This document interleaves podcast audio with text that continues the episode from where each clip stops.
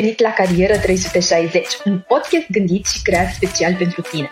Suntem aici pentru a răspunde tuturor întrebărilor tale legate de carieră, precum ce carieră să încep, cum pot să primesc jobul dorit sau cum să-mi schimb domeniul.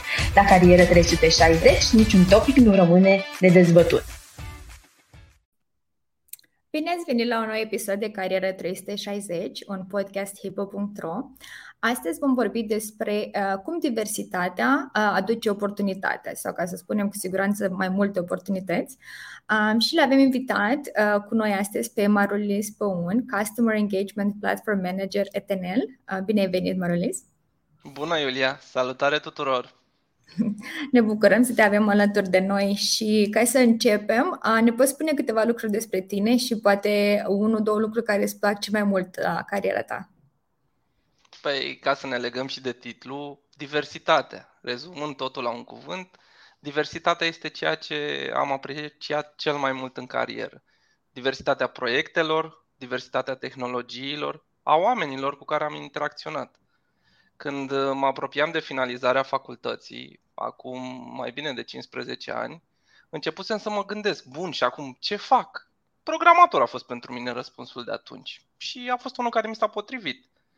Dar următorii pași în carieră m-au dus pe zona asta de coordonare, proiecte, echipe, iar în ultimii 5 ani m-am regăsit în diversitatea oferită de Enel. Am aici un mix de provocări care m-au stimulat, dar mi-au oferit și multe oportunități de creștere. Ce drăguț, într-adevăr, câteodată când terminăm facultatea, uh, avem o idee și în 10 ani mai târziu ne uităm înapoi și ne gândim, wow, uh, cât de diferit e, la ce ne-am așteptat noi.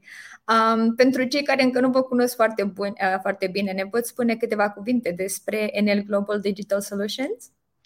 Da, uite, ca să simplific, GDS, Global Digital Solution, e ramura IT a grupului NL. Acum, toată lumea știe ce înseamnă IT ca și misiune, ok, noi trebuie să definim și să implementăm strategia digitală a grupului. Acum, asta ce înseamnă? Înseamnă că ne ocupăm de optimizarea, întreținerea și evoluția sistemelor digitale, de gestionarea serviciilor de infrastructură, cloud, rețele de telecomunicații, de definire și implementare a strategiei de securitate cibernetică și de promovarea inovației. Ok, astea sunt cuvinte, știi cum e. Hai să ne facem un pic de idei. Hai să vedem ce înseamnă în cifre. Uh, buget anual, 1,4 miliarde de euro. Dintre ei, 943 de milioane cheltuim pe software.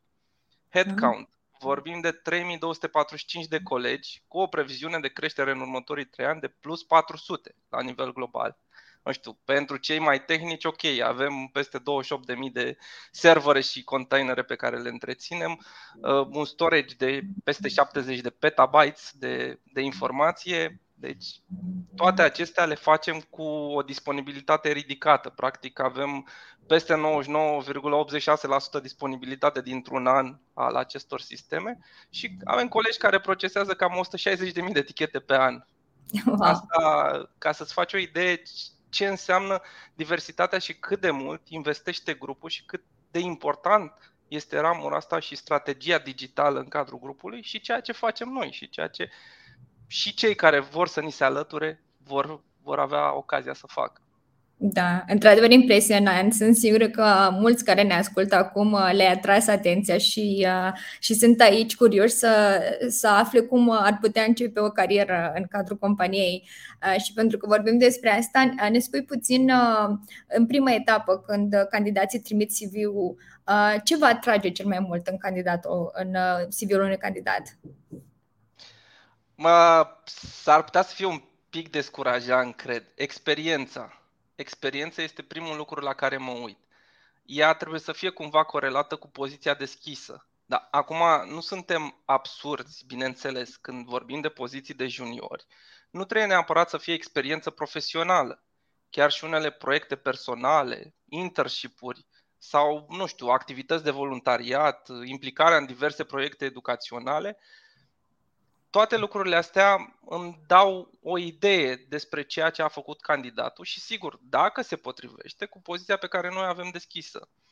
nu ca neapărat să fie o potrivire perfectă, nu trebuie să ai fix experiență pe poziția pe care o avem noi acum, să scrie în CV, ok, dacă nu scrie fix titulatura, asta înseamnă că nu ai o experiență. Nu. Când evaluez potrivirea, încerc să-mi dau seama ceea ce a făcut să fie similar cu ce va avea de făcut. Un alt lucru foarte relevant pentru mine este și partea de educație. Este importantă pentru profilele tehnice. Acum, din nou, educația nu înseamnă doar facultate sau doar universitate. Certificări, cursuri, și ele sunt relevante pentru educație. Mai sunt importante chiar și partea de abilități personale, de cunoștințe, de competențe. Nu știu, cum ar fi, de exemplu, să aplic pentru o poziție de șofer? Dar eu nu știu să conduc, n-am nici permis. La fel și pentru pozițiile tehnice. Am nevoie de niște cunoștințe specifice să pot să-mi fac treaba. Experiența, educația, abilitățile personale, cunoștințele, competențele tehnice, toate trebuie să asigure o potrivire cu poziția pe care o avem deschisă. Da, într-adevăr, are mult sens și îmi place cum ai menționat că experiență nu înseamnă neapărat doar uh, la jobul respectiv, dar și poate niște cursuri făcute în afara facultății um, sau uh, programe de voluntariat, internship. Într-adevăr, astea cred că uh, e important de menționat că și acestea contează ca și experiență. Uh, pentru că să zic că am trecut de partea inițială de CV uh, și am ajuns la interviu.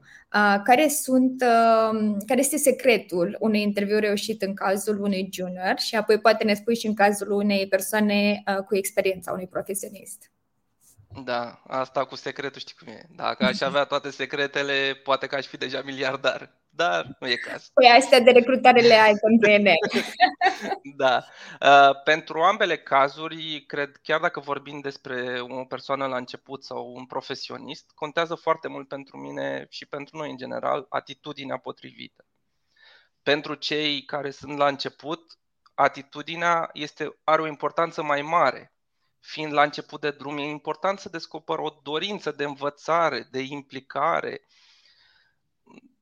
de fapt, partea asta de proactivitate, de deschidere, e ceea ce căutăm chiar și în cadrul profesioniștilor. Mm, îmi place în general să-mi structurez interviurile ca o discuție liberă. Dacă am întrebări tehnice, prefer să le formulez atunci când candidatul îmi povestește din ceea ce a făcut el.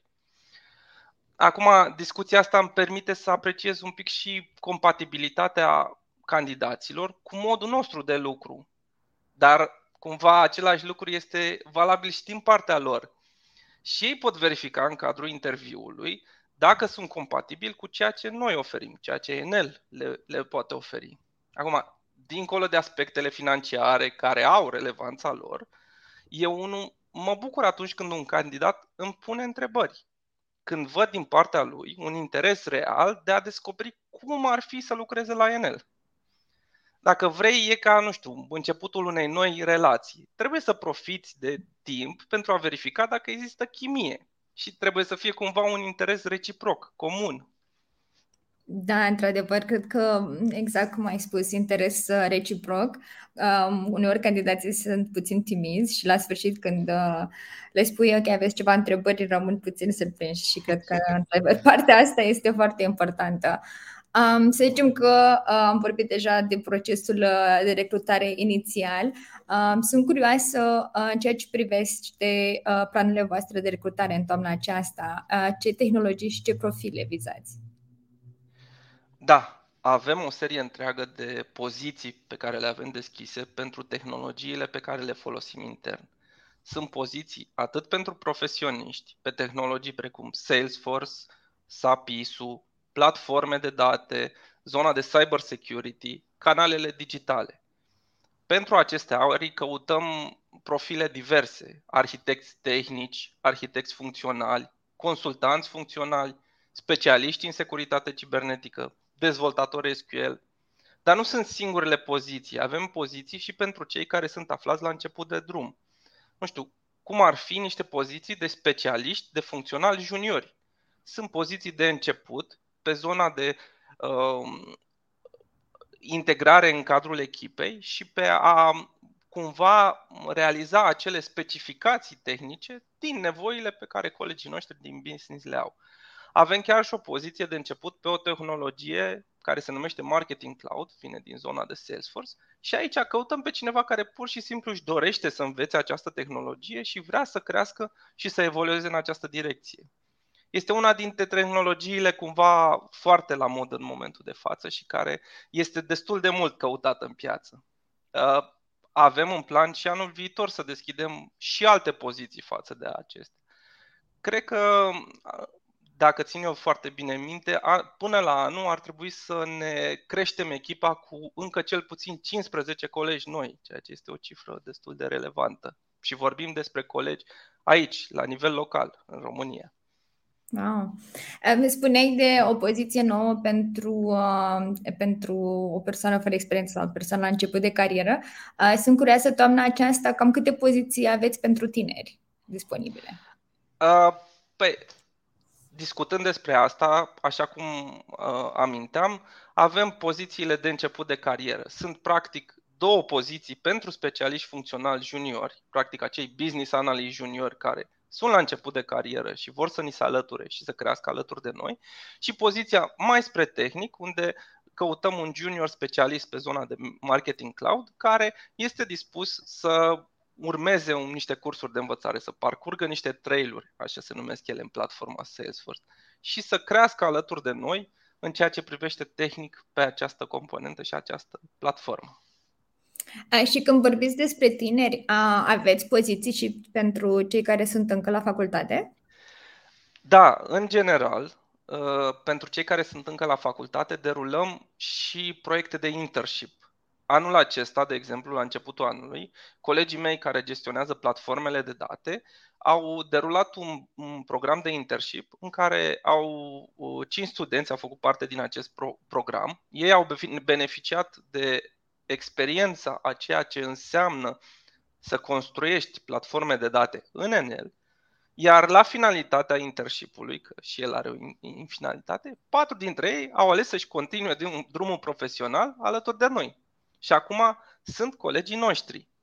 Uh, în afara de uh, aceste programe de internship, avem în general și celelalte poziții despre care discutam, care sunt uh, adresate celor care sunt la început de carieră. Dar acum, chiar și o parte din colegii noștri în momentul de față sunt studenți. Încercăm să ne ajustăm activitatea în cadrul echipei, astfel încât să le acomodăm și nevoile lor de studii ziceam mai devreme la început că, ok, educația e o parte importantă. Tocmai pentru că înțelegem că e o parte importantă, încercăm să îi sprijinim și în demersurile lor academice.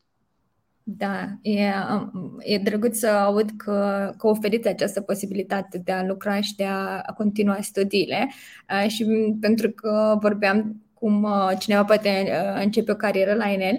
Uh, sunt curioasă odată ce sunt angajați persoane entry-level, cum sunt um, ajutați să crească atât în rol, dar și în companie. Da, uite, asta este într-adevăr o, o provocare reală. Mai ales pentru noi, pentru companie, pentru businessul ăsta de energie. El este un business destul de complex. Ne dăm seama de asta. De aceea încercăm cumva să asigurăm perioada de început cât mai lină pentru oameni, cu o creștere graduală a, număr, a nivelului de informații. Desigur, avem și programe de onboarding. Colegii noștri de la HR derulează un program care se numește Explora și prin care toți noi angajați sunt introduși în ce înseamnă activitatea companiei, nu doar ceea ce fac ei punctual în departamentul în care sunt, dar cumva iau și legătura cu cultura Enel, ce înseamnă grupul și ce înseamnă modul ăsta de lucru. Am încercat în general să evităm o abordare strictă, nu știu, de genul, ok, un program intensiv de instruire, două, trei săptămâni la început, 8 ore pe zi, te bombardează cu informații, la sfârșit ești deja expert în activitate și toată lumea se așteaptă, gata, ai început să livrezi, bravo. Nu, nu prea funcționează.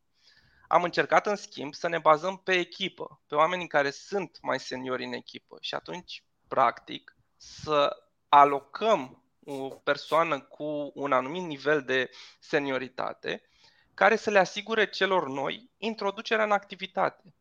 Ce facem cu asta? Încercăm, de fapt, să creăm și o conexiune între ei, uh, astfel încât să devină cumva un punct de reper, de sprijin. Ok, la început ai niște întrebări, poți să te duci către cineva, dar mai târziu, către cine te duci dacă n-ai o conexiune, n-ai un reper?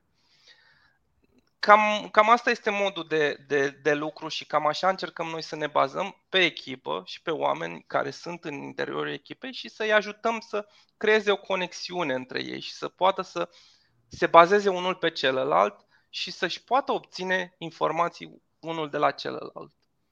Deci să înțeleg că aveți și un sistem still body, uh, cum zicem noi, onboarding body, o persoană la care știi că persoana asta poate să mă duc da, să da, da. Uh, cred da, că nu e ce... Scuze, nu e ceva foarte structurat, adică depinde foarte mult de poziție, depinde foarte mult de, de rolul în care este și oricum, în general, în echipă ies în față cei care sunt seniori și care au și cumva capacitatea asta de mentorat și care vor să împărtășească cu, cu ceilalți colegi și să-i ajute și pe ei să crească. A, deci aveți și un program de mentorat pentru uh, cei din companie? A, e foarte da. drăguț. Um, pentru că suntem nu știu dacă putem ce la sfârșit de pandemie sau încă nu, încă nu se știe nimic, sigur, niciodată, dar uh, totuși această situație ne-a dus și un lucru pozitiv, dacă putem spune așa, și asta e faptul că multe companii uh, au realizat că se poate lucra remote uh, la fel de bine sau chiar, poate chiar mai bine. Și uh, avem foarte multe persoane interesate acum în uh, posibilitatea de a lucra remote. Aș vrea să știu dacă aveți oportunități care sunt remote 100% uh, sau vizați uh, o serie de orașe um, sau poate să aplice la joburile voastre o persoane din toată țara. Da, asta e o întrebare foarte bună. E un subiect foarte fierbinte zilele acestea. Începând în momentul de față, cam chiar de luna asta, uh, modul de lucru al nostru s-a transformat într-unul hibrid. Ce înseamnă asta? E un mix între prezența fizică la birou și activitatea desfășurată remote. Practic vorbim de un procent de lucru remote care poate să ajungă undeva la un 60%. Restul încercăm să fie un timp prin care echipa să poate să și socializeze. Uh, uite, pot să-ți spun un pic din experiență. La începutul anului, când, ok, a început să fie mai uh, posibil pentru noi să ne întâlnim și din punct de vedere fizic. În perioada pandemiei am lucrat în procent de 100% remote. Am avut primele întâlniri în cadrul echipei la birou, organizate așa. Am uh, văzut că așa un vibe un pic rece, lumea un pic distantă unii față de ceilalți. Veneam după o perioadă de lucru 100% remote o parte dintre oameni erau stingheri pentru că ei ni se alăturaseră fix în perioada asta de pandemie. Ei nu au avut ocazia să se întâlnească cu colegii și fizic și, bineînțeles, petrecuse multe ore pe Teams-uri, pe meeting-uri, în interacțiuni virtuale, dar lipsea partea asta de, de interacțiune directă. Uh, era altfel era altfel atunci când se vedeau și ca orice lucru, cu trecerea timpului și cu exercițiu, practic prin întâlniri mai repetate, atmosfera s-a modificat, s-a încălzit. Și acum, bineînțeles, când suntem împreună în același, în același loc, uh, am descoperit că e important, nu știu, să poți să te ridici de la biroul tău și să te duci la un coleg, să schimbi o informație, să-i pui o întrebare, să ai o impresie, nu știu, să-l scoți la o cafea, de exemplu e mm, uneori și mult mai rapid decât să stai, ok, trebuie să vorbesc cu colegul, hai să mă uit în calendar, când are un mhm. slot liber, când e și al meu liber. Practic toată interacțiunea asta te împinge un pic mai târziu. De aceea cumva încercăm să ne organizăm într-un regim mixt în care să putem să punem și oamenii în același loc și să se poată întâlni și să poată interacționa între ei și în modul acesta fizic, real. Într-adevăr, cred că așa e. Chiar dacă îți cunoști colegii, am observat, după o perioadă foarte lungă în care ai văzut doar prin cameră, prima, primele întâlniri sunt puțin, puțin ciudate, așa, adică simți că s-a schimbat ceva. Cred că e important din când în când să, să ne vedem și în persoană, tocmai pentru a menține relația asta. Um, și, uh, cum spuneam, uh, targetați persoane din anumite orașe sau sunt uh, pentru toată țara, ca să zic așa, joburile disponibile? Noi, în general, le avem deschise pe toată, pe toată țara. Acum pozițiile cumva nu sunt localizate în mod specific în București, de exemplu, dar încercăm să ne menținem pe cât posibil uh, cât mai aproape de centrele în care Enel a avut o prezență fizică tradițional. Și aici vorbim de orașe din Banat, cum ar fi Timișoara, Arad, Deva, uh, Carea Severin, sau vorbim de zona asta în care suntem noi aici, Muntenia, unde, ok, Bucureștiul este centrul principal, sau vorbim din Dobrogea, unde sunt, uh, uh, suntem prezenți în Constanța, ca și un centru principal. Mai mult pentru aspecte ce țin de logistică e nevoie de prezența la, la un anumit sediu, nu știu, de m- echipamente, de suport fizic, dacă este cazul. Uh, în general încercăm să avem persoanele alocate pe unul dintre sediile respective.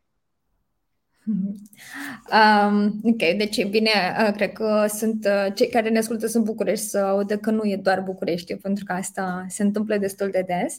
Um, deci se poate aplica din, din toată țara.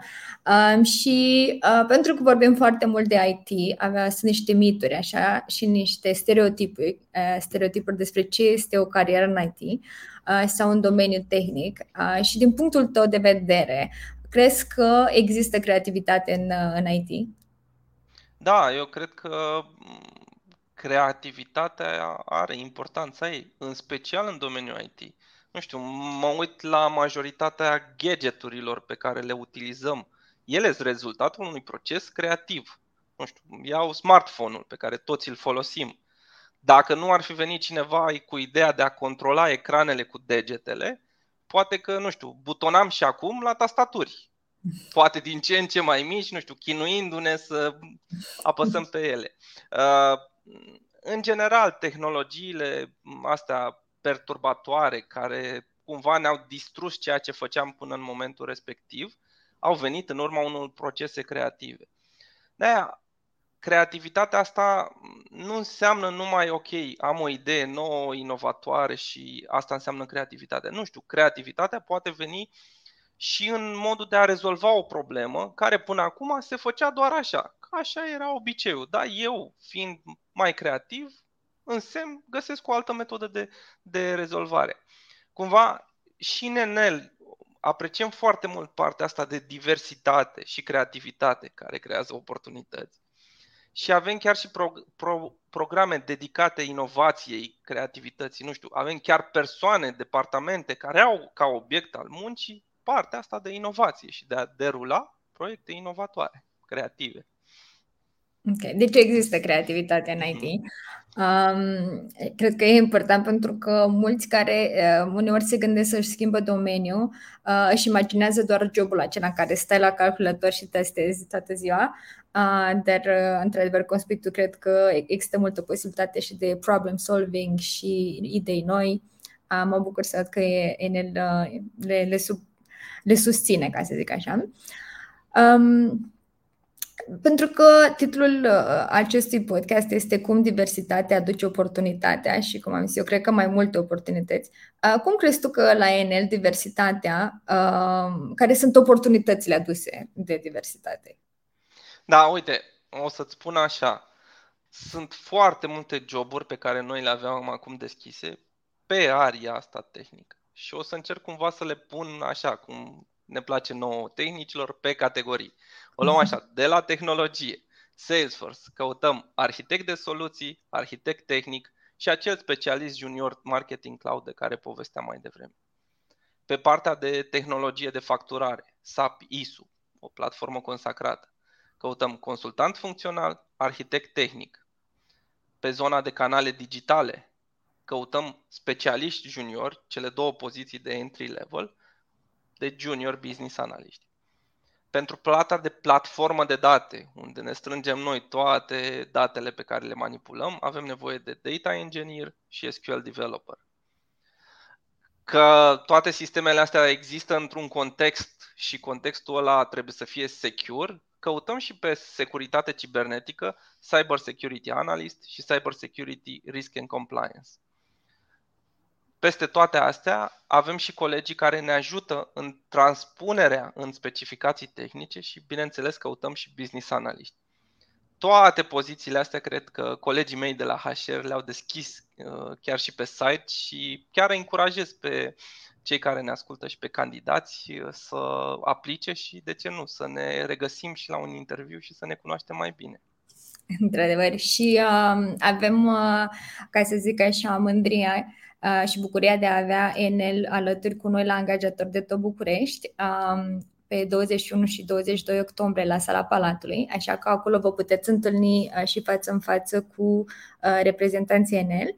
Um, și uh, se pare că este o diversitate foarte mare de joburi um, și veți găsi un link uh, unde puteți vedea și aceste joburi disponibile uh, pe hipo.ro. Uh, mulțumesc mult, Marilis, de, uh, pentru că ai acceptat invitația noastră și sper să te revedem curând. Și eu vă mulțumesc mult pentru invitație și sper să ne revedem curând. La revedere! Pa, pa!